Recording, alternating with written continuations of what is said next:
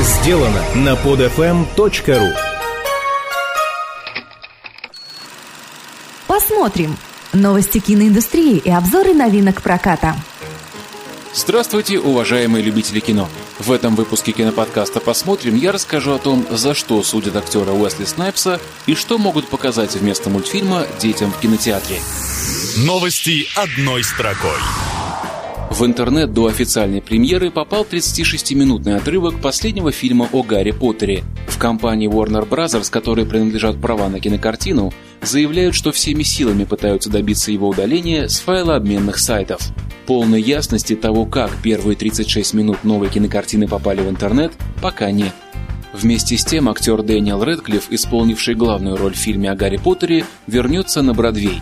Рэдклифф сыграет главного героя мюзикла «Как преуспеть в бизнесе, ничего не делая». Премьера этой постановки состоялась еще в 1961 году. С тех пор мюзикл неоднократно возрождался. Последняя на сегодняшний день версия была представлена зрителям в 1995 году. Премьера спектакля с участием Рэдклиффа состоится в феврале следующего года. Федеральный суд Флориды отверг апелляцию актера Уэсли Снайпса, обвинявшего суд низшей инстанции, который приговорил его к трем годам заключения за неуплату налогов, в предвзятости. По мнению судьи Уильяма Ходжеса, предыдущий судебный процесс, завершившийся в 2008 году, был объективным, а его приговор – адекватным. Актеру предписано в кратчайший срок добровольно сдаться правоохранительным органам и начать отбывать трехлетний тюремный срок за неуплату налогов. Напомним, что актер Уэсли Снайпс, сыгравший главную роль в фильме «Блейд», понесет наказание за то, что в период с 1991 по 2001 год уклонялся от уплаты налогов.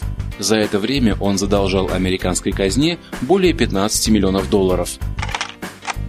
Саундтреки к фильмам, особенно в ключевых для развития сюжета сценах, построены по тому же принципу, что и тревожные крики животных.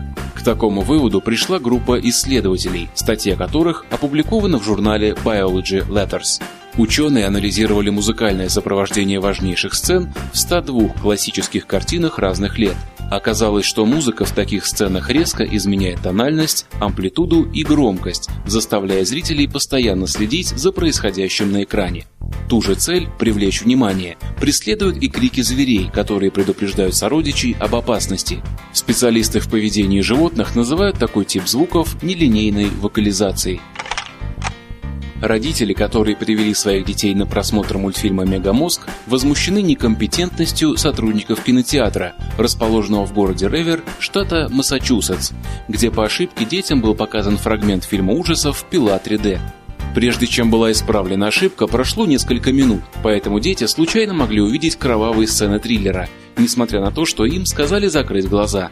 Подобная ошибка была допущена и в 2007 году. Тогда в другом американском кинотеатре вместо семейной картины «Последняя мимзи вселенной» детям показали ужастик «У холмов есть глаза 2». Скоро на экранах.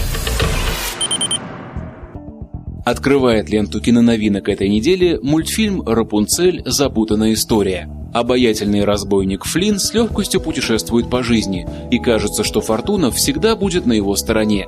Но однажды, выбрав высокую башню в густой чаще леса в качестве спокойного убежища, Флинн оказывается связанным по рукам и ногам юной красавицей по имени Рапунцель. Я нашел отличное место, где спрятаться. Не тут-то было.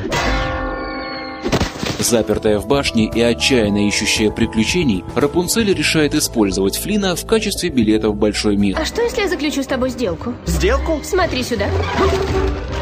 Я хочу увидеть мир. Надоело смотреть в окно. Вместе с главными героями в авантюрное путешествие отправятся бравый конь-ищейка Максимус, ручной хамелеон и шайка сумасбродных разбойников. Всем любителям истории о вампирах наверняка будет интересна лента «Впусти меня, сага» от режиссера фильма «Монстра» Мэтта Ривза.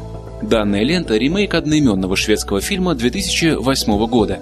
Действие фильма разворачивается в заснеженном пригороде Нью-Мехико, где живет 12-летний мальчик-изгой Оуэн, страдающий от издевательств в школе.